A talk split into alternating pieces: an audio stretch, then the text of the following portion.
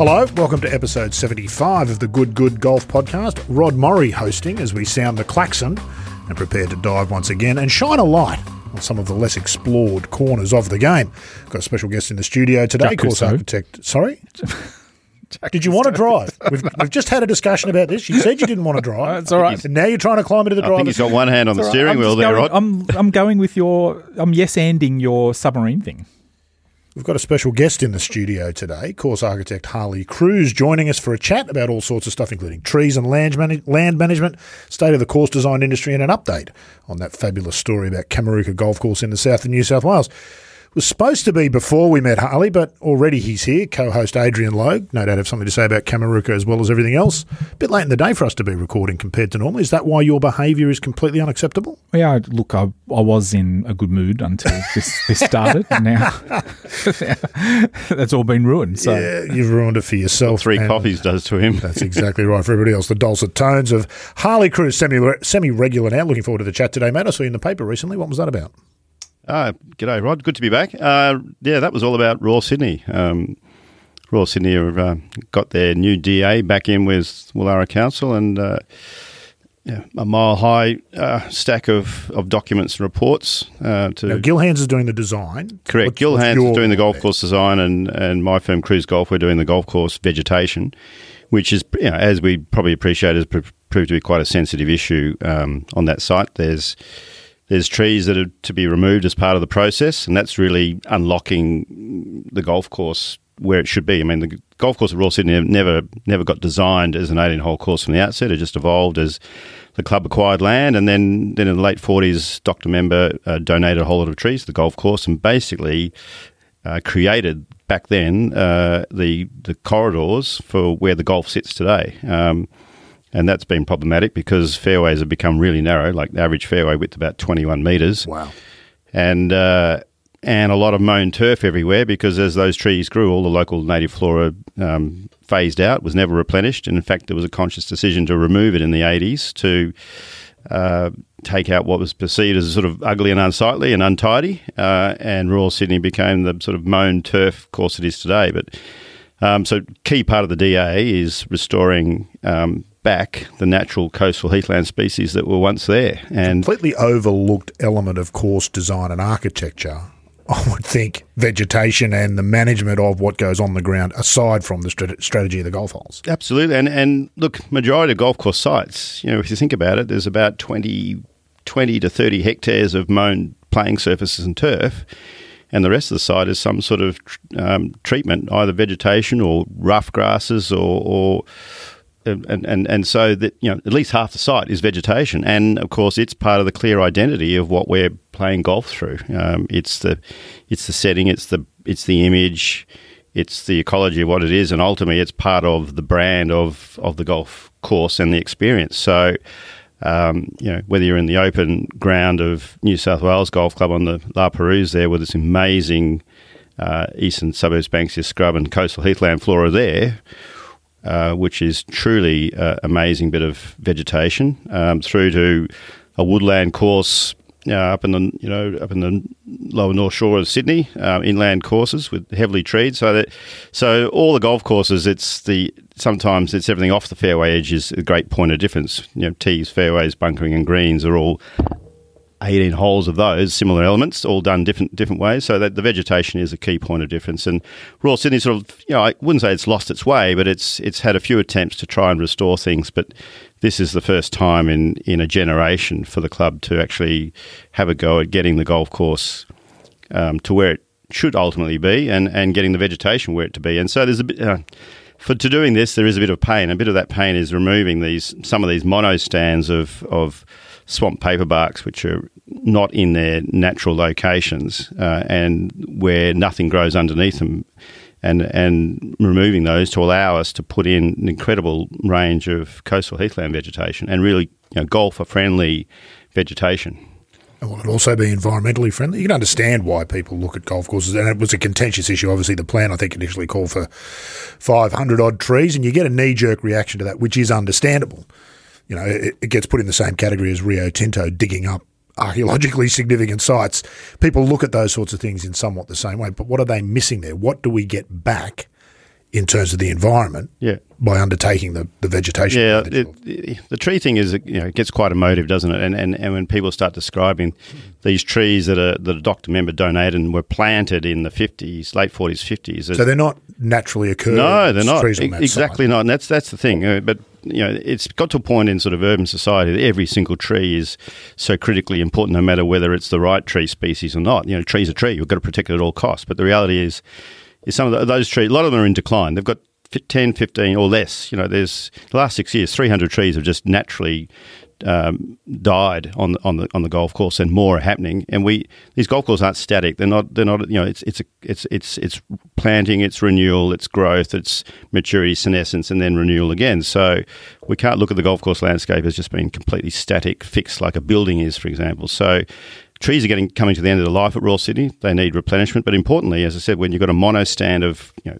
thirty paper barks where there's one species and nothing else growing underneath because you can't grow anything underneath, then if we're able to take those 30 um, paper barks out and then plant 40, 50 different species in that same area of coastal heathland vegetation, well, I tell you the, the results are phenomenal. Um, we can get this incredible diversity. All of a sudden, we're taking machines off that ground where they're currently mowing that ground.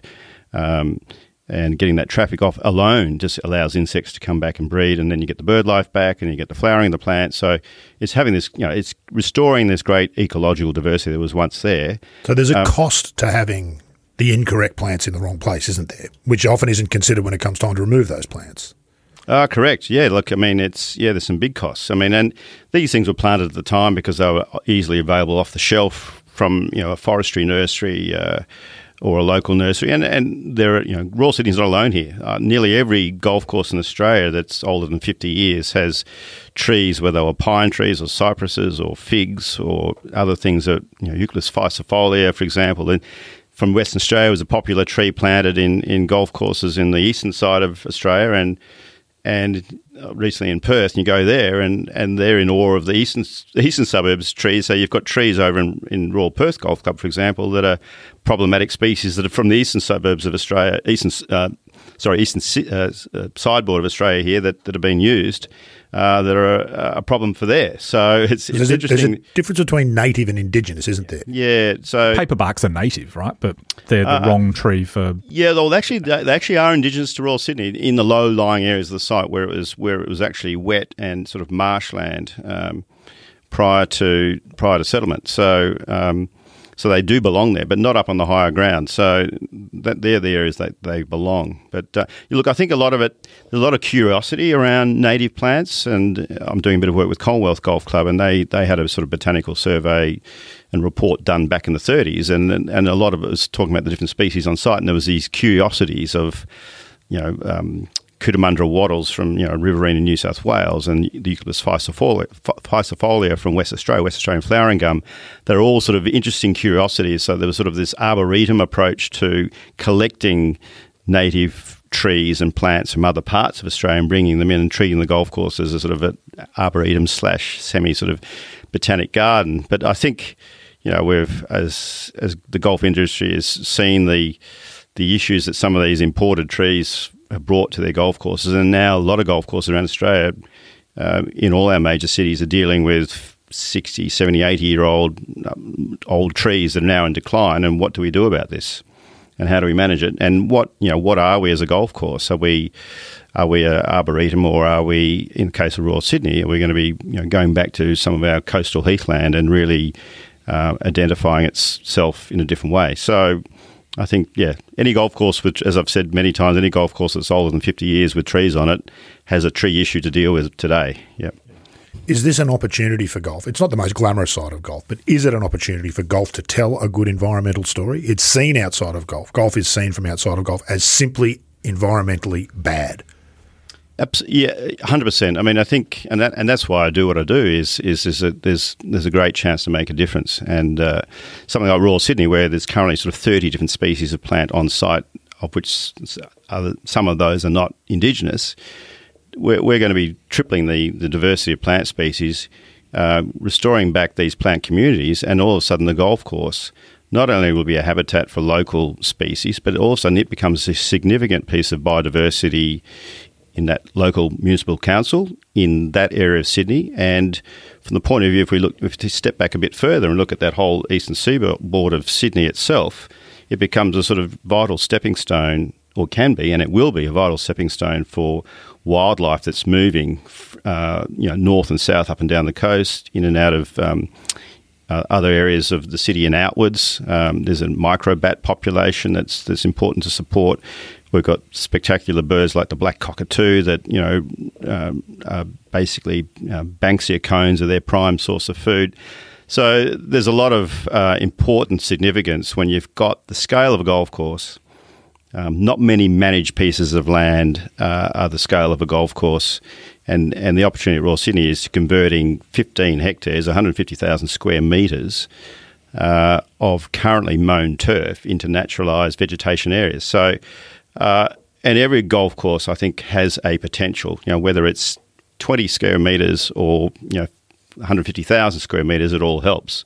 So, uh, and golf brings a, a management structure to a piece of ground that allows for good management of the vegetation. Uh, perhaps I would dare say more than some of our local reserves or. or I was going to ask you about this. Yeah, what are the advantages of having golf courses are very highly maintained? In fact, to the point where you couldn't maintain a public park to the level that you do a golf course because they're two different sorts of things. Uh, What are the advantages of having? Well, uh, yeah, I think part of the driver, of course, is the economic model. You've, you've got people who are paying money to play golf or be a member of a golf club that establishes a certain annual um, budget.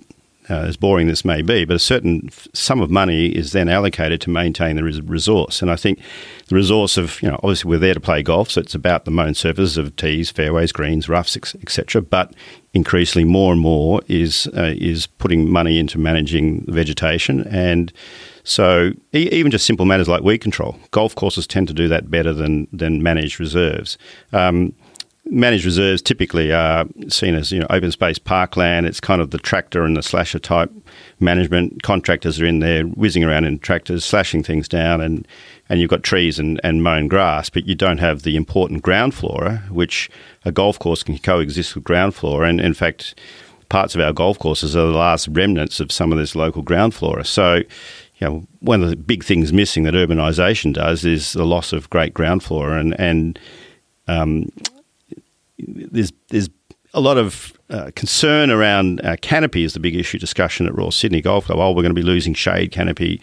The good thing is is we're not going to you know within ten years the amount of canopy of trees will be back, but canopy sort of seen as in human terms that we need to have canopy to, to, to stop our cities getting hot and things like that from a human point of view. But at ground floor level, um, all of a sudden there's actually canopy at sort of the two metre above ground ground level, where all of a sudden we're providing shade and environment for fauna. And for, for me, it's it's about the fauna. If we get the if we get the health of the of the planting right and the fauna in there, it's about we've got to protect not just humans in this world, we've got to protect the fauna. So the golf courses have all that great potential, and and I know at Royal Sydney we're going to do some pretty amazing things with all that and to the club's credit and, and to people like Adam March and the superintendent of the golf course who gets it and who's driving a lot of this, um, there's a real positive opportunity for change. And I guess you know, Royal Sydney's in the way in the position to actually um, you know show and perhaps lead some of this.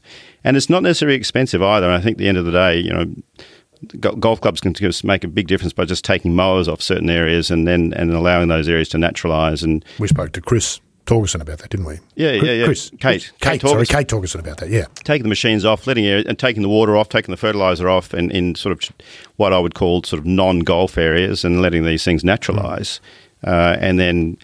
You, know, we can, you can buy plants for $1.50 each or a dollar each and, and, and start adding those things. And within a very short time, you can make a big difference. So, nature's pretty amazing once it yeah. gets going, isn't so, it? so golf, yeah, it is. eh? No, and, uh, and there's bits of Royal Sydney where we showed the journalists from the Sydney Morning Herald the other week, and uh, I showed her the sort of the, the biological barren areas underneath the um, the paper barks where nothing grew, and and underneath some pine trees where nothing grows. And then I showed her the areas that we did as trial areas a couple of years ago, which are now incredibly diverse. You know, the plants are established, and it doesn't look like the hand of man has established them.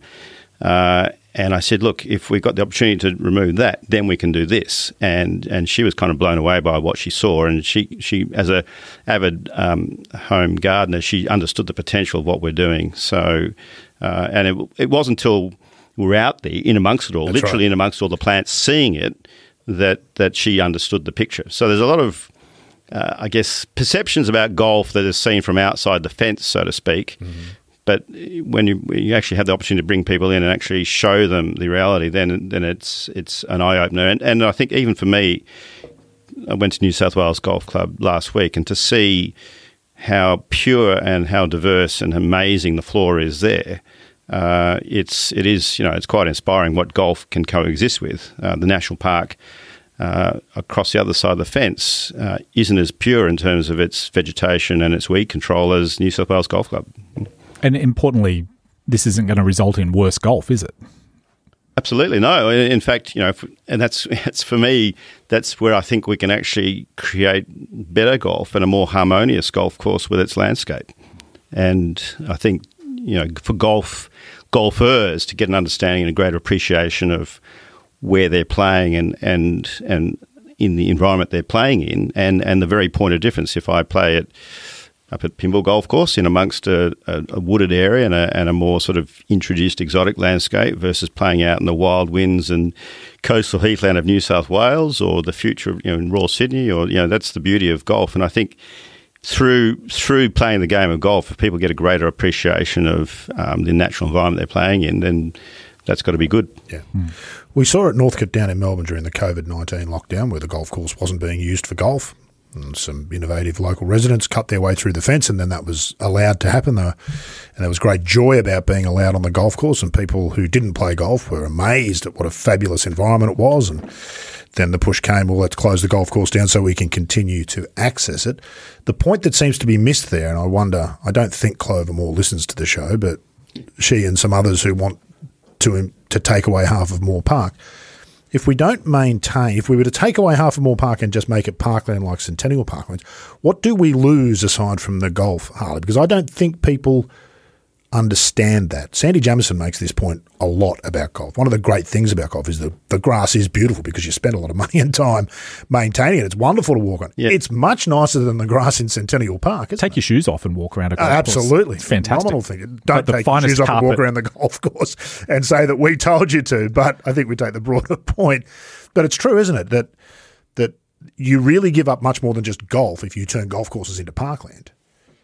Yeah, absolutely. And I think, as I said, when you, you just turn golf course into parkland, I mean, you, you, you sort of, I guess, but, but uh, yeah, it's a interesting one. I think if, if the golf course itself has some uh, ecological merit and ecological value within the urban environment, it has great value. If, if the golf course itself is just, um, you know, uh, you know, which it's not, but it's just you know fine turf where the playing surfaces are and just slash turf everywhere else, and it doesn't have an ecological value. Then you can you, know, you can ask yourself from that level. So I think the importance is you know we've got high density living in our cities that for some people. Um, Getting out of these golf courses is the chance to sort of touch and experience and be with a bit of nature instead of concrete and glass and steel and a, you know an apartment block that's 23 stories up overlooking Moore Park. But uh, yeah, Northcote, you turn it off and it becomes a public park. Um, Or it becomes housing. become well, yeah, well, that's the other threat, of course, is you know You lose cities- the urban cooling effect. Our cities, you know, there's you know everyone's crying out. Every, you know, every year there's a little eroding, eroding of all our green space, and you, you see more and more things getting sealed up with concrete and bitumen, whatever. Um, so I guess you know the, the, these golf courses become the last significant scaled areas um, where uh, we can actually do some um, have vegetation and, and the game of golf and everything coexist. I think, yeah, just as, as I said, turn it off and make it a parkland. Uh, of course, the issue there is where's the economic model to maintain it, Yeah, to look course. after it, and that's And that's that's, that's where it's gone. So, If you want to know what things- happens when you close Northcote, go and have a look at Elsternwick Golf Club. Yeah. And what's left of that, Yeah. which is just a, a, a horrendous marsh of weeds and yeah, there's nothing about that that's appealing for people to go and correct. visit. And the danger is that the same thing happens to Northcote because I don't think those who are anti golf, for want of a better term, understand the work and the expertise that goes into maintaining a Yeah, golf yeah. course. And with not much more, and this is where golf can do itself a favour, isn't it, Harley? Do what Royal Sydney are doing. Get involved. Yeah. Get on the front foot proactively and make the away from golf areas what they should be Yeah. and make sure they contribute to the environment. Correct, and uh, and that's where the you know the game of golf's responsible. That's that's part of its responsibility, I think.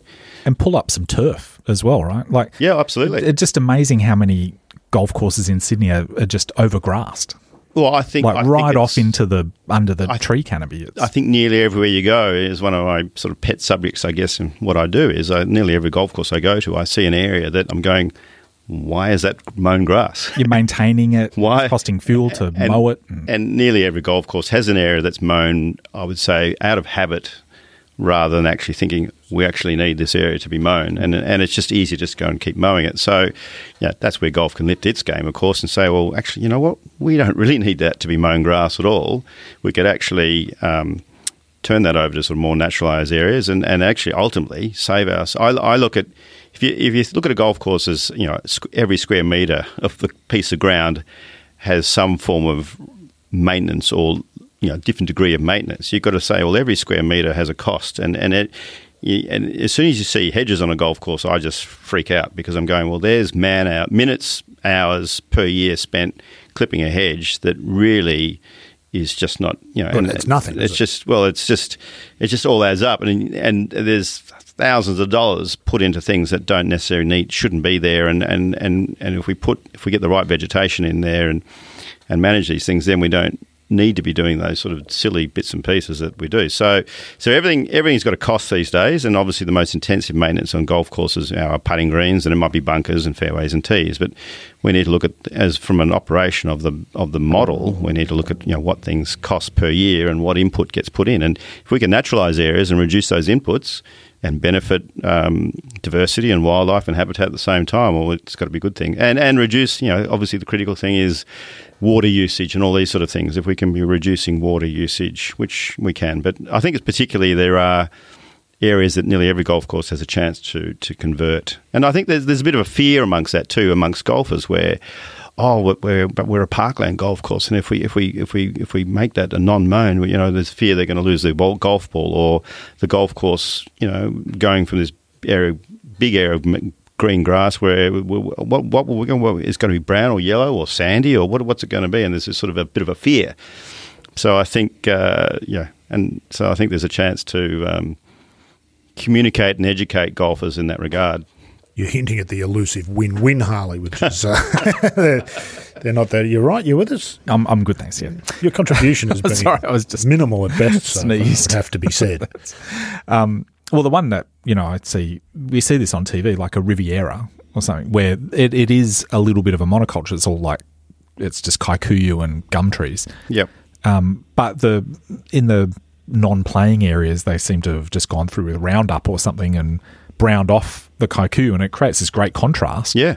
Um, and uh, it- I just think that's something that that clubs could do. It's probably better to play out of An than environmental juicy- winner, round upping large areas of uh, grass. I'm not sure it's about a start. that like, necessarily. Like I said, I think they're overgrassed. You start start by round going through with Roundup, and then dig it up, and then you can start, you know, putting some uh, indigenous ground cover in, and uh, Well, that, that, that's the exercise, of sort of step by step, slowly, slowly underway with Club Catalina at Batemans Bay. There, there is 27 holes of golf, predominantly on sand, and you know, a course of the 50s and 60s, 70s, and, and, and the additional nine, 19 to 27 was added in the mid 90s when their membership got up to about 1,300 people. But there, there's a golf course again, forestry trees planted, um, a lot of pine trees. They're all um, starting to sort of go into senescence and, and start to keel over and actually get blown over. But I look at it and it's just in parts. It's just kikuyu and, and there's mown turf throughout underneath trees. Uh, and one of the great transformations there will be actually to get that contrast between you know beautiful ribbons of gr- green fairway and then get off to the sides and have things non-green, you know. And it, it literally is probably just rounds rates of roundup initially just to control the kikuyu and the weeds, and then and let, let areas naturalise. It's a confronting change for golfers, isn't it, Harley? We saw this at Pinehurst in 2014. Yep. Because the Pinehurst of 2014 was very much not the Pinehurst of 2005. And for a lot of people, that was their first look at it. And even Yeah. amongst the commentators on television, there was some pushback against the notion of those very wild, native looking areas Yeah. off the fairways. And Donald Trump, of course, didn't like it. I think he described it as looking like a Muni Oh. uh, Yeah. during the 2014 a kiss US Open. How do, how do we- how do we manage some of those things and the expectations of golfers, Harley? This education process of golfers is almost as important as the education of non golfers, isn't it? Within the game, we have issues around what people perceive to be good uh, and interesting or good Yeah. golf. Yeah, yeah, correct. And I look, at, I guess it's some of the perceptions. Again, if I, if I just dwell on that Club Catalina exercise, that there'll be pushback to maybe um, spraying out some of these areas and making them more naturalised. I think the rationale behind it is part not just the the visual, getting that contrast and, and, and really highlighting the golf holes by having that contrast between green and and non-green or, or sandy or naturalised grasses. But the, again, it comes back to the model. The practical reality is is if we we might be able to reduce the amount of mown turf at that golf course. I'm guessing at least 15 hectares. Um, Is this the first they're hearing about it?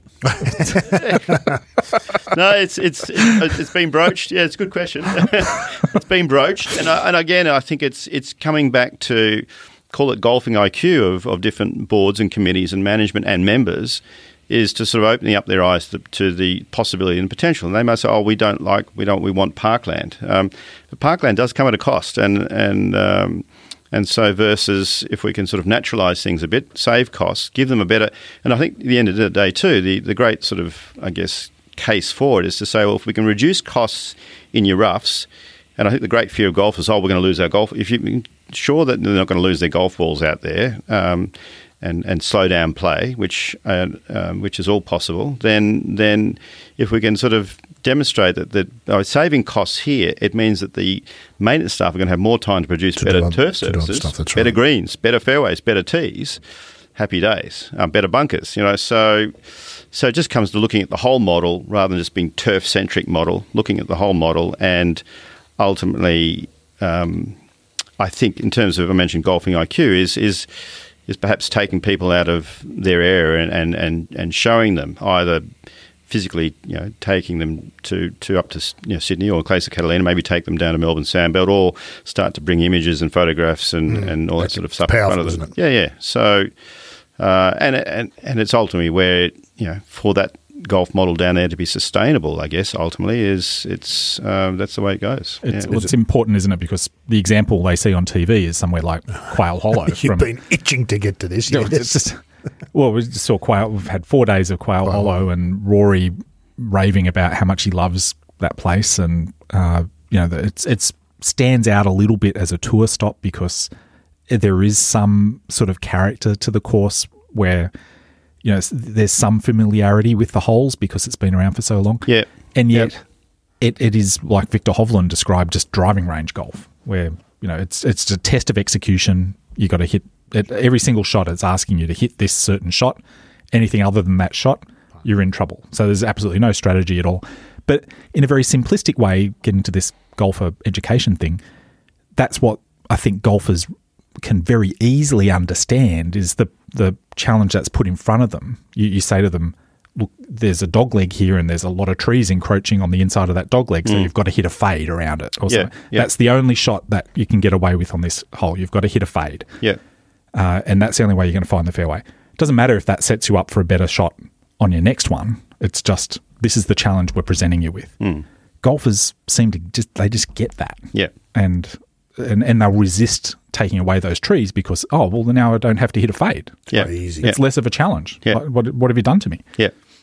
Well, there's a, there's a there's a opening hole on a golf course here in Sydney that I was asked to make some comment on, and and uh, you can you know opening hole of the course, you can the shorter hitters and uh, you know land on the on, the fairway and on the right hand side of the fairway, and forward of you, in between you and the green, and is a bunker, and behind the bunker are trees, and so the only way to get around this is to hit a fade, or as a lot of golfers do, they end up on the left hand side of the fairway into the trees on the left, and and it's kind of like, um, and I, my comment was those trees should come out and uh, and open it up. And I think you know when the trees come up, maybe it exposes as, as the weakness of the architecture, perhaps. But and maybe that bunker should be a bit further up for the better players. But I think I'm guaranteed that there'd be the someone on the committee and maybe the captain of a single figure market going, well, those trees are important for my golf, and therefore they should stay because it makes the hole harder. Well, it's a pretty ordinary opening par five hole as a consequence, and. Uh, and you know the trees are on the stage, and where was it, Clates recently, or somebody's talking about trees. You know they shouldn't be on the stage; they should be on the sides of the stage, and and there's no role on the stage. And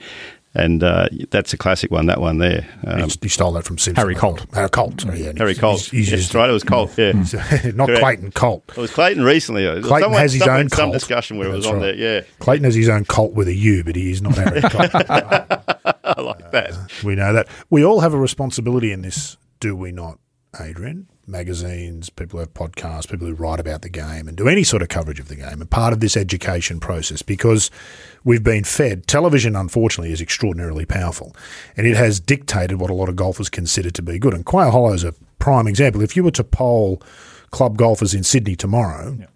I think it'd be in the high 80s to mid 90% of people who would say, I would pay yep. a significant that amount to be able great. to play there. Incredibly pure white sand. Yeah. It's like I think they they've actually got the same sand sources they have from Augusta or something. I think that no doubt that'll be mentioned on the coverage and revered yeah, as something. But of course, like all of those courses, they get the the thing about Augusta wrong, like because they think you've got to have heavy rough. They've got this horrible history with quails. Uh, who knows? They killed so many quails in their history. They've buried. It's that. now hollow.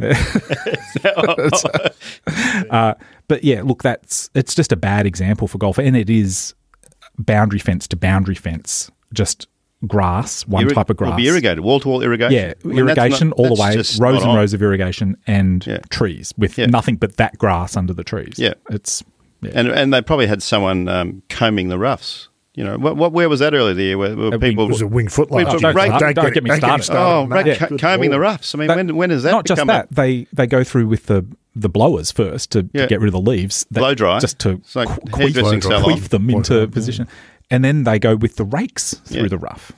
Teams of people, teams of people. Hairdressers. And then the whole thing gets ruined if one set of footprints goes through. Yeah. And it goes from being this perfect look to being an absolute rubbish look. No, it's, it's insane. Absolutely insane. And it's what golf obviously you know shouldn't be about really. You could have people walking through the rough all day long at Royal Melbourne, and it doesn't look any worse. Yeah, no one's no one's messing your, no one's messing up your hair when you do that, yeah, right? No, no. So uh, yeah, yeah, it's, it's got a bit absurd because you, because you can, right? So well, it's kind of like why why are they doing it? Because they, can. And, and, and can. there's expectation of perfection. Money enables it. Do yeah. you that's right, and then people aspire to it because you know it's a, an exclusive sort of a place, and there's lots of issues around that. Do you get the sense, Harley, that that is changing in your discussions? You go around the place. I think you're Royal Perth. I think you're working at. So you're both sides of the country. Yeah. Down in Melbourne, you mentioned up here in Sydney. Are people becoming more aware? Is there a generational shift? There seems to be this beacon of hope that is the internet and all these golf course architecture nerds who've all found each other on Twitter. Are we just talking to ourselves, or are those messages? Do you think starting to get through? At some of the levels of people where you deal with? Yeah, look, I think it is. I think there's a generation of golfers that have, you know, since 2000, you know, there's Golf Club Atlas, there's your podcasts like yours and, and others that, and, and there's enough curiosity and interest uh, in that sort of next generation of golfers. When I say next generation, I think those, you know, sub 50 years of age are all dialed in. But even even more so, I'm getting more and more people over 52 that are also dialing in. So there's a lot of information out there before than ever before. Uh, if those are interested and curious to, to read it and see and get into these discussions, just observe these discussions, and so I think there's a greater a greater understanding, a greater knowledge, and and look, even at schools, I think our kids are getting learning more and more about the environment than I ever did when I was at school. So. Indoctrinated, you mean? Yeah, it could be. Are they being indoctrinated? I think that's how it's yeah, it could be considered as that. So I think there's a I think there's a greater understanding, greater greater awareness. So I think, by and large, I'm very positive about about that in general. I mean, look, I think Australia is a very different environment in many ways in, in physical environment, in golfing environment, and and you know we tend to sustain 18 holes of golf with two staff, five staffs. You know, you know, in, in regional areas, it's it's it's it's amazing how um, 18 holes of golf are delivered for play in this country with relatively little inputs and relatively low staff numbers, and probably look probably the same in Britain as well. But I think um, I think when people come out from the US and see the presentation of golf courses in Australia and, and the golf environments and find out that there's you know nine staff looking after 18 holes of golf and, and things are pretty good and, and the amount of water and fertilizer and then people start to realise. So I think I think um, Australia's at the forefront of in a dry arid landscape of, of producing pretty good golf courses. Yeah. And it can work quite well. I mean, I think of a course here in Sydney which has a very good budget and a decent sized green staff at Avondale, Yep. which which you do a bit with. Yep. To me, it actually does th- some things that other Sydney courses don't do very well. Where they- they've got these cooch, they put cooch in their fairways, which is uh, maybe a mistake. Who knows? Like it's take it or leave it. It seems They've- to work. They've got cooch yeah. fairways. It works. Yep. It breaks up though, and you just end up with this clay, like scrubby clay and tree droppings and things like that. It, it's very scrubby off the fairways, but that's kind of the Australian bush. Well, it is. It's a bushland course. It, it, Yeah. You know, if anyone said to me, oh, microphone for me, Harl. everyone has said to me, you know, you want to you know get out and see a, uh, someone from overseas. You want to go and see a, a Australian golf course through a bit of Aussie bushland. Yep. Uh, in Avondale's Sydney, Avondale's the one. It's- really is, yeah. you know, thirty percent of that site is probably less is is mown turf, and at least seventy percent is incredible um, bushland um, of blue gum high forest and, and other and other areas of bushland. That it's so it is a pretty good spot for that. It always Um, appeals to me because you get that mindset. Well, you see that in the the sandbelt in Melbourne, where the fairways just break up, and po- probably the best presented course in Australia, maybe in the world, for its playing surfaces, a place like Metropolitan. Hmm. It just it's got fairway and then a little bit of rough, not much, Yep. and then it just breaks up into sandy. Yeah. sandy Ble- it just bleeds beautifully. It doesn't bleeds into that, yeah. There's Yeah. and the, there's no defined edge either. It's all it's all rough. You couldn't draw a line along there. Yeah, and then, and that's a hard one actually. It's funny you bring, bring that topic up, the bleeding into the rough. It's it's kind of like it's very easy in superintendent greenkeeping world, and these guys guys do an amazing job in managing and developing, getting these turf surfaces up. And and they and a lot of superintendents will just look at the you know turf and, and get and they do a fantastic job, and it's kind of like black and white. This is turf, and that's non-turf, and so It's two speeds. So the turf and non-turf, stop. and if it's non-turf, my life's a lot easier if I just create this hard edge, right? But the bleeding off bit in this sort of grey, fuzzy bit, it's not quite turf, it's not quite vegetation, it's not quite naturalised. A little bit of fertiliser is kind of a hard one to sort of deal with. Um, if you, you know, it's easy just to create a line, right? So it, I love it. The, the, there's this fuzzy grey area that bleeds out, and I think, and that's when that, that's that's where a golf course, when it does bleed out, that sort of that transition and bleeds out sort of in a sort of seamless way, that then the golf course fits within its landscape, fits better. There, there's a you talk about Avondale. There's a, there's a golf hole there. Um, to listeners, it's a 16th hole that's got this very naturalised area on the right hand side between it and, and the 17 that sits above it, and and it's it's a very um, uh, very sort of comfortable fit for that golf hole where this this thing just bleeds off up a slope. It's because it's probably it's an upslope that it doesn't get many golf balls in it, and It's got some and, of my golf balls in there.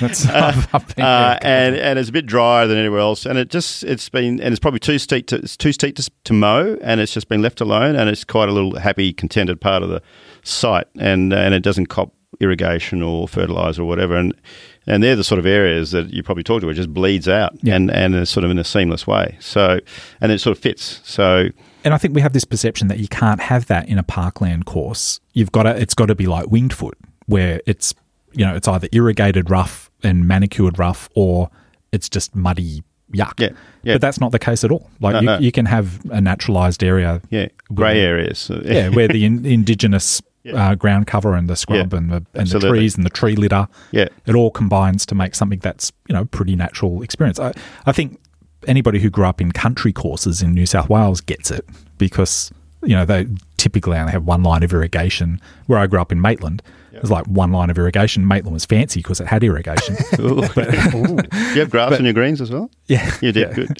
But where the where the water didn't get to, it just it just broke up into uh, clay and you know and and trees, you know, ground cover from trees and just And not much scrubby stuff. grew and not much mowed, and they main, they just focused their efforts ball- on the playing surfaces. That's right. Yeah. And it got hard, and, but that just means your ball just bounds into Yeah. the trees further, and it's actually pretty tough. It's Yeah. tougher than your ball getting held up by a thick rough. Mm. Um, but you know that's that's what I grew up on. And but you end up you find your ball it's sitting up on some hard pan, and you can, and you've got some sort of a shot out of there. That's you know That's right. that's Australian Yeah. country golf, really. Yeah, yeah. Well, it's all about keeping the water out of these areas, and, and that's where sometimes irrigation can uh, can probably you know go you go too far with irrigation. I mean, you know, classic example: American golf courses, which you know stereotypically there's wall to wall irrigation, and, and it's it's just not needed. You know, and uh, but it gives people a certain comfort if they feel that they've got wall to irrigation, they can control every square inch. That's but right. you know, it's I think you know it's it's not having this line, it's not having this black and white of turf and non-turf. It's it's this grey fuzzy area.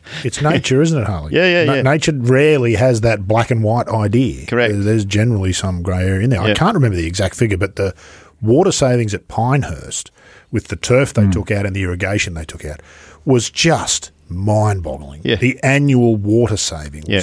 Was staggering to consider. Yeah. Uh, and the golf course has not suffered in any way, No. shape, or form in the minds of most. That's right. It was So stunning, stunning. Those who go honest. there will tell you yeah, it's as Yeah. as good as. I want to come back to some other things, but that the notion of a course sitting in its landscape comfortably. It's a very difficult thing to define, isn't it? But you kind of know it. I'll come back to Barnbougle. We did a whole episode on Barnbougle a couple of Yeah, yeah, episodes yeah, ago. yeah. There's a golf course that you walk onto, and it sits in its landscape. It sits in the land where it is supposed Mm. to. Uh, what's the importance of that, Harley? I, and it might not be the sort of thing that's front of mind. It's, I think it's a subconscious thing. You can tell when you're on a golf course that's been jammed into a space, can't you? Yeah, and, and and look at the Barnbougle situation. Obviously, natural golfing terrain, and you know, Sand helps, obviously. Sand helps a lot. But you know, the routing is you know the, the the golf. You know, there's a classic one. You know, the golf holes are there, and really naturally, in terms of the routing and the pieces of land and choosing tees and green sites and what have you. So then then you know when when it came to obviously building it, and you know, Clates was involved heavily with the, with the construction of Barnbougle One, but with Lost Farm and, and now with Bougle Run is is you know, getting the the golf courses fit there naturally, the golf holes fit there naturally. So when it came to construction, there, um, I'm absolutely certain that there would have been very, very, very careful clearing, just to the maybe even just the centre lines initially, and then a bit of tweaking. Eventually, they'll clear out a little bit further, and eventually get it to where, because if you overclear a site like that and, and sort of destroy the, not destroy, but wipe out areas, you know, you'll never get those back anywhere near as what you presented with. So, if you want to get a golf course that from day one looks like it's been there forever, or at least year two or three, just through just um, some sort of settling in of things, then you've got to really minimise um, the disturbance to the site. And I'm sure, Adrian, you, I haven't seen it yet, but you know, uh, Bougle Run probably looks like it's been there for a long time already, even though it's raw and fresh. And, and certainly if it's not, another growing season and it'll look really settled in. So now you can't do that everywhere. You've got, you do have to move a bit of earth and dirt, then it's you've just got to be really careful in how you do it. And again, it's the old thing, you know, cliche, minimal minimal disturbance and all those sorts of things. But it does make a difference. And then and then I think if you can get that vegetation in again, so it doesn't look like the hand of man's actually built it, then the golf course and it's the right vegetation, not not on the eastern suburbs of Sydney where we've got West Australian flowering, flowering gums, and not in Perth where you've got um, New South Wales swamp she oaks littering your golf course. Then, but if it's back to the local flora, then it'll look like well, this this is meant to be here. It actually belongs, and it actually feels like the golf holes were carved out of something that naturally existed. And if they feel like that from day one or within you know the first first sort of one to two years of the golf course, then I think the course architect and, and those involved have done the right thing, the right job. I think Barnbougle plays an important role. I think we talked about this as well in that other thing that we touched on with people getting this stuff more, being able to go down to Barnbougle, see it, feel it, and have that light bulb moment of, oh, that's what those architecture wankers are always talking about. you know, this, this stuff actually does make some sense. And I think most people come back from there. Some have the lobotomy on the flight back that, mm-hmm. that you, you have, but most people come back there with a better understanding of why people get excited about Barnbougle and why it's different to perhaps their home course in Sydney and some of the things you can take from that. Yep. It's playing an important role. Last rabbit hole I wanted to go down before we come to Kameruka. What page of the paper was your story on? And what page of the paper was Clover Moore's story on the last time she started the campaign to get rid of nine holes at Moore Park? I actually have no idea because I, I actually um, was Sounds sent- like you know sent the answer. I don't know the answer. I was I'd be actually- very interested to I was- know because it, it it it tells us about what what how proactive golf needs to be Yeah, in this space. yeah. So like, I, I was sent the link electronically, and it was the it was the Sydney Morning Herald um, website that that I clicked on, not the actual physical newspaper of the day. I have no idea where it sat. Um, but um, I look people that told me about it, obviously golfing people, and they'd, they'd seen it. So I, just, I don't know where it sat, but certainly, you know, Clover had her troops, you know, pump things up for her case. Um, and maybe you know she had a bigger PR machine behind her. I don't know in terms of things, in terms of getting that getting that out there and, and subsequent articles about it. But um, well, it's not necessarily Clover Moore making those decisions, is it? It's no, no, no. It's not the Clover, editor, ed- editors in the newspaper editor, trying to make a decision exactly about right. What's going to be more broadly interesting. Is it going to be? I can tell you what the I golf, would have done. I'll tell you where I would have put you. pro compared to golf Clover story? Yeah. That's exactly right. No, Yeah. I know Yeah, exactly what I would have done. yeah, the Clover This is the Moore story politics of it that golf needs to get its head around. Correct. Yeah, and, and, and, and sell the positive stories and, and We need four of your stories to combat one yeah. of Clover Moore. We're conflating two Yeah. stories here. Royal Sydney's got nothing to do with Clover Moore. Yeah, yeah, yeah, yeah, correct. But, But- but in that whole space, golf needs to understand some of the realities of how that works and be on the front foot in that space as well. Because, we, Yep. as I said, we need four of your stories to come Yeah. close to matching Well, one of those others. We've got to st- we've got to stop Clover Moore and her staff sending bloody advanced fig trees that are left over from other landscaping jobs in the city of Sydney and sending them to the golf course because the golf course can mop these up and use them because effectively they're going to destroy the golf course just by sending these trees down there that don't belong. I mean, it, it's you know, I wouldn't call it environmental vandalism, but they're sending the wrong tree species and and forcing them out on their piece of land and they don't even belong there. So.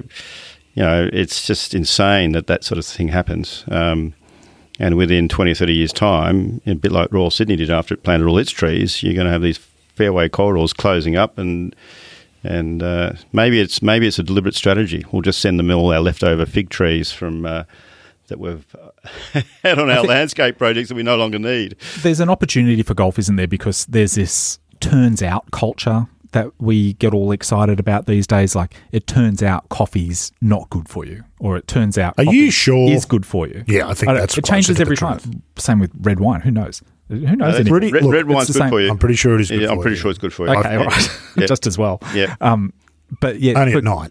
Yeah, yeah, Don't have it in the morning. Don't Yeah, get yeah. your coffee and your wine mixed. Yeah, one pre-dinner and maybe one with with the food's always good. the the opportunity for golf is that it turns out golf is good for the environment, and and people will get excited by that.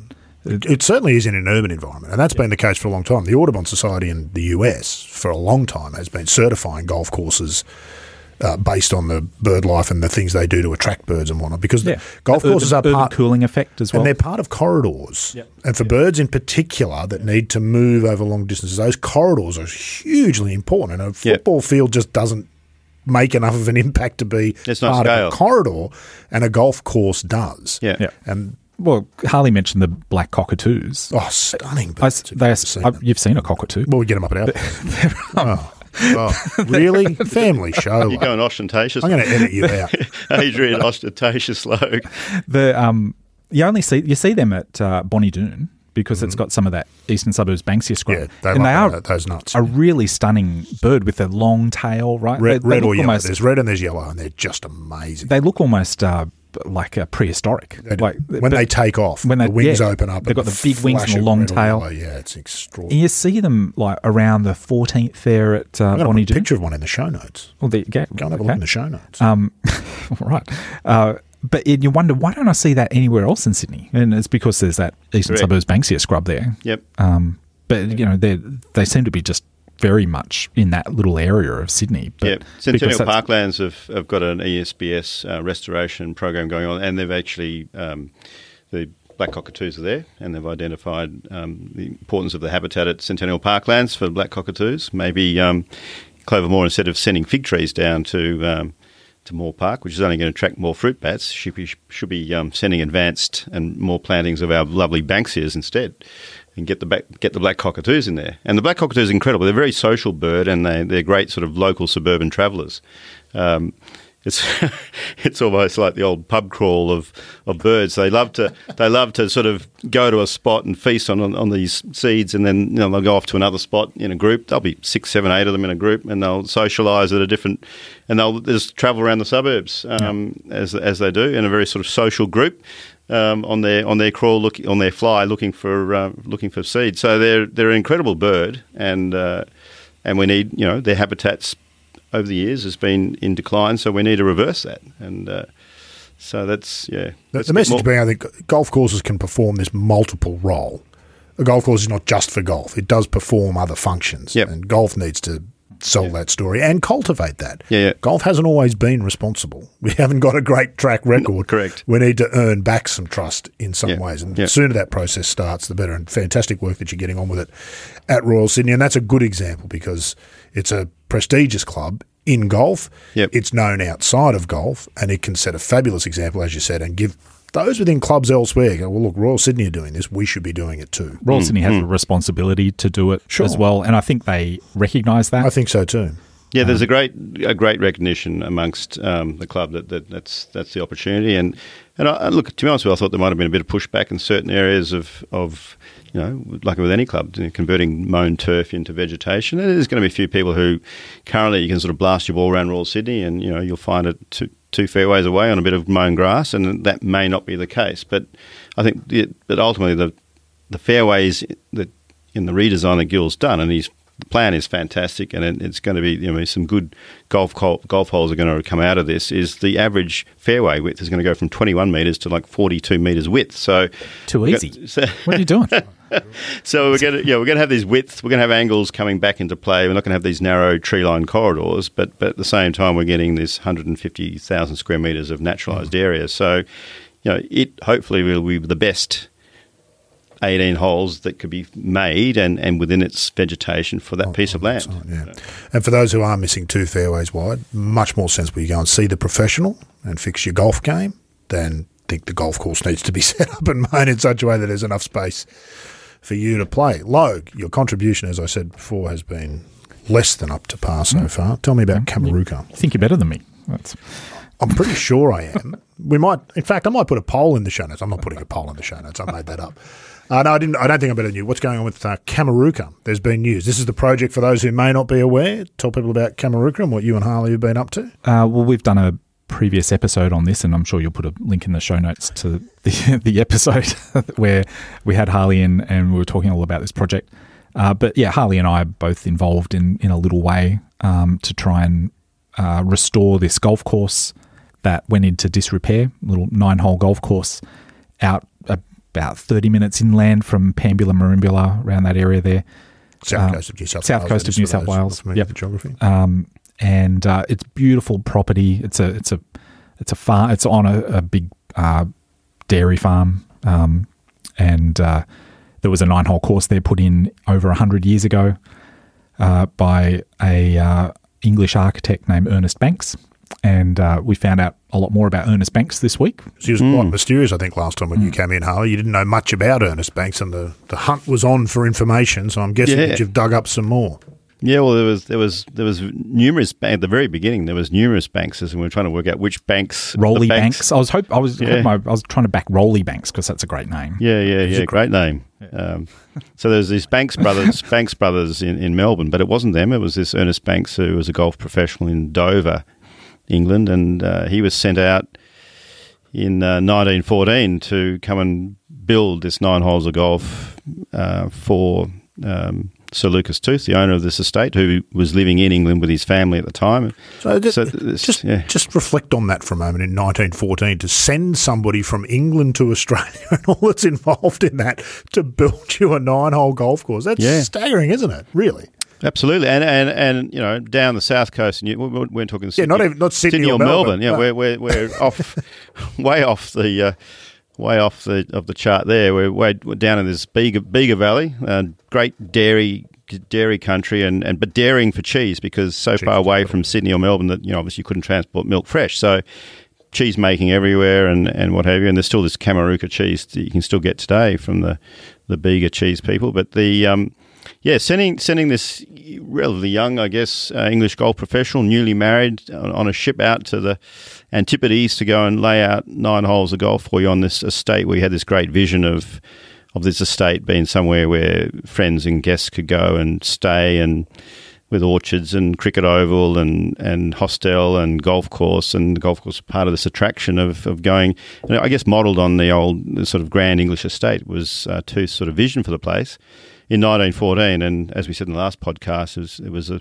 a, story that's also laced with a lot of personal tragedy for Tooth in the sense that um, as uh, about the time that um, Ernest Banks was coming out here on the ship, you know, by September of that year, only within, well, he landed in September. You know, World War One had broken out, and within about four weeks of World War One breaking out, Tooth lost um, his first son in a battle, and then five weeks later, his uh, actually sorry, second aged son, his his uh, oldest son died five weeks later in October in, in Belgium. So great tragedy within the first few weeks of World War One. Ernest Banks came out here and you know I guess avoided being recruited, and and uh, he was miles away from the action down in the Bega Valley where men of the Bega Valley were ultimately sent to fight in the war and Banks um, Banks laid out the golf course in 1914-15. And after then, we were a bit unsure where, where he went. And I guess the information we've received this week, and there was compliments of uh, Stephen Dory from the Australian Golf Heritage Society. Good on you, Stephen. Yeah. yeah.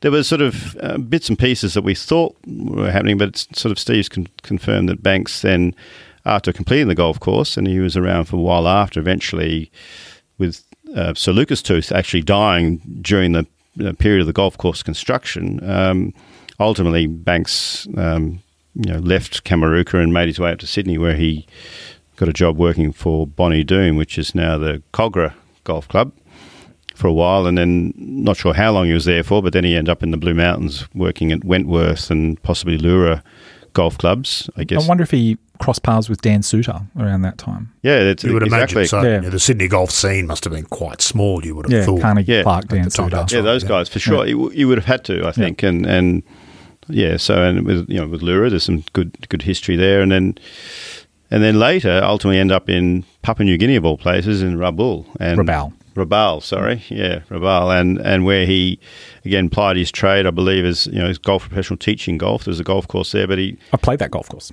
Wow, of course you have. it's still there today. I uh, don't know because yeah. there was a um, bit of a, a, volcanic disaster at Rabaul. Top um, yeah, which. Uh, yeah, I, am not sure the state of it anymore. Yeah. But yeah, it was so he, it was paradise for a while. Yeah.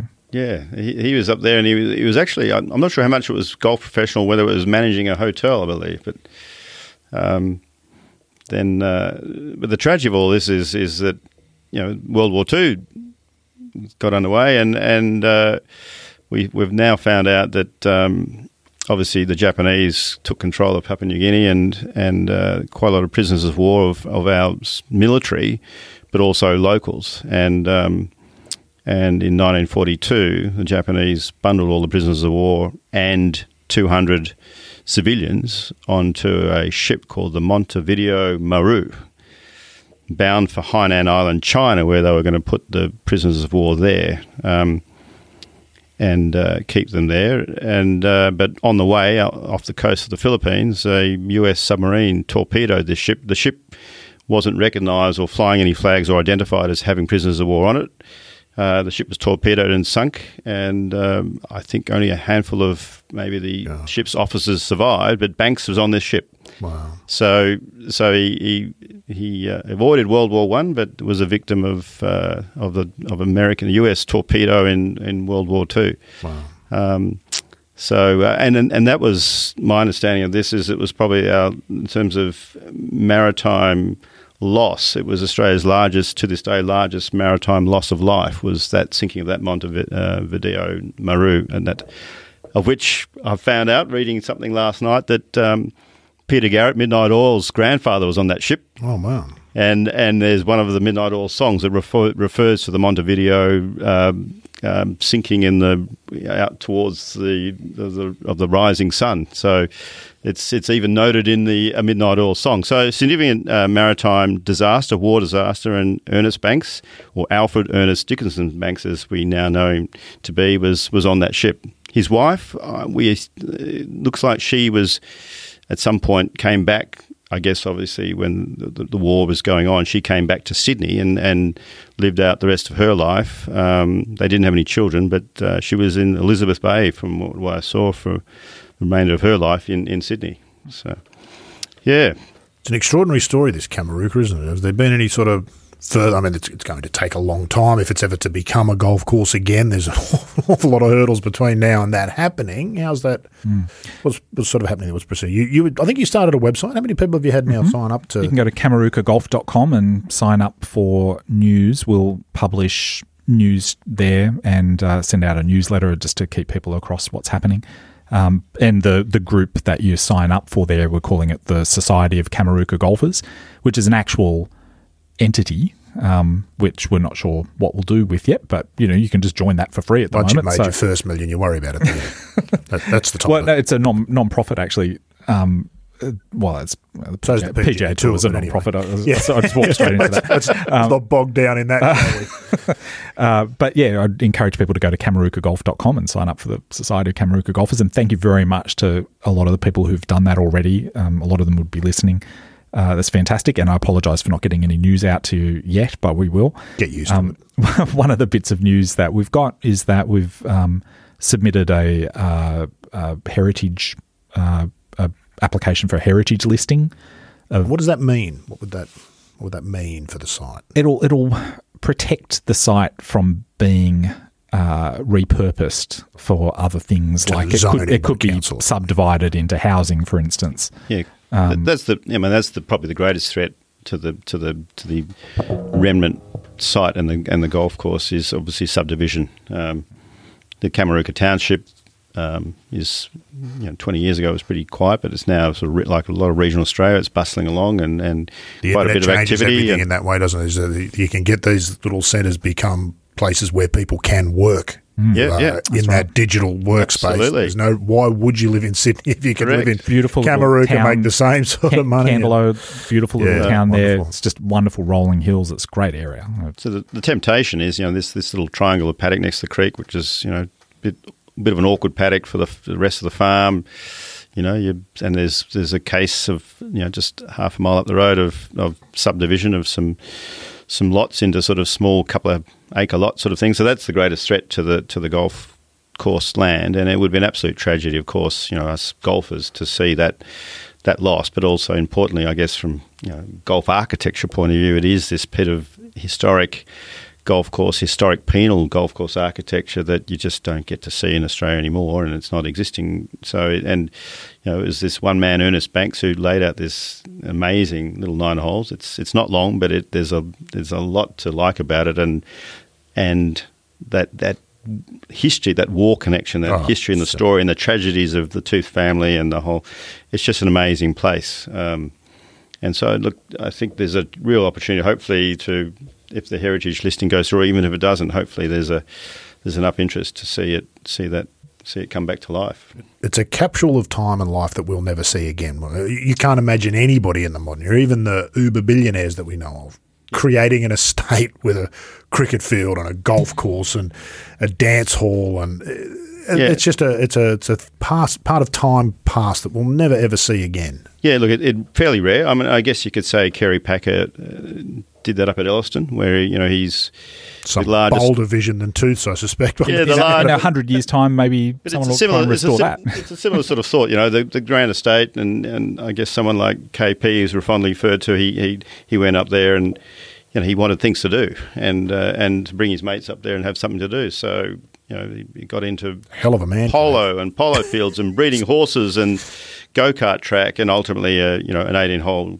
golf course. So it's it's kind of the same thing. Very obviously. good meat pies as well. Yeah, the, probably the best meat pies in out of that little butcher shop in, in, in, in New South Wales. But um, so it's kind of a you know again of a of a generation that you know uh, the next generation or uh, people yeah not so much right so That's a great parallel. Like in 100 years' time, Yeah. if Ellerston was to go into disrepair and, and people would talk about, oh, you know what? There used to be a world top 100 golf, Golf course course. there. Yeah. Uh, I guess that's one way of looking at Kameruka. It's not, you know, it's not in that class, but well it, it's, kind of the perception at the time it was it, it Well, Tooth, it was it Yeah. was the grand country estate a course of note and yeah yeah correct and oh, yeah, yeah, yeah. architecturally, it's a very interesting course as well, and this unique branch of golf course architecture that we don't have any remnant of in Australia anymore. At least not a complete, not complete, a contiguous complete yeah, yeah, not a complete complete remnant. course that's Yeah. been left alone. Yeah. and they never went back just circling back to the tree thing. They never went on a tree planting program there, so No, and- the, the paddock it? that it's in at the moment is relatively clear and Yep. um, and it's rewilded. I think at the moment, yeah, yeah. um, but it's uh, like it, it's not big corridors of trees. It's it's just a beautiful big open area. Yeah, and, uh, and as as we've seen, I mean, this thing is still there. Like it's just it's amazing that it, you know there's an as-built plan. Stay on that done- mic, Harvey. As-built plan of the of the of the golf course that was done, and and you know you walk around with the plan, the as-built plan of the golf course, and you come along, and there's a little hump, and there's a bunker, and it's just all there intact, there. really, to sort of unveil again, and and you know it didn't get you know. Fortunately, everyone was respectful for what Banks did and Tooth's vision for the place, and with that great respect for that, and I guess part of that's tied in with World War One and, and the and the tragedy is let's let's leave this. And they named the holes seven of the nine holes after these World War One battles. It's there's a great story and a, and a and a great connection to all that military side of it and the men of the valley who went off to war and didn't return and those who did. And so I think you know to, to break all that up would be an absolute tragedy. Uh, the the the intact piece, as I said, it's nine holes of intact penal golf course architecture that doesn't exist anywhere else in Australia. Probably one of the few bits of intact penal architecture in the world. Yep. Uh, you know, it'd be a great shame, and and yet it's so it would be so easy to bring it back to life. And you know, we talked about irrigation, wall to irrigation in America. I mean, one of the reasons why that golf course was never you know lost was the fact that probably they never could afford to put an irrigation system in, so it just left was left as it was.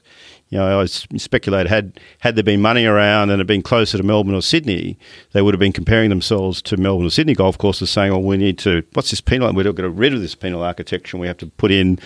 So it- it's been in this isolated, locked away part of the world with with um, and left alone is is quite amazing. It's like opening So- up a time capsule. In fairness, Harley, you would have been at the front of the queue campaigning for the penal architecture to be gotten rid of back then as well, as would I and as would you. So, now now Yeah. look at him. He's just like, oh, this is this is probably like an easy job. That's how he sees it now. that's right. It's like, oh, it's all still there. I just have to dig and put a bit of sand in there. easy, and it's, Well, we don't even really have to dig much. It's just we've got to irrigate it, mow it, and uh, and and get some nine greens back to the original grass greens that they once wanted. And one, I think when, that's the thing when Banks came out from cold, wet England, I think he thought that uh, it was the same thing out in Australia. But I think drought pretty quickly put an end to that, and the greens became sandscapes. Which and ultimately we can get it back to his original vision for, for turf on the greens. It'd Yeah. be phenomenal.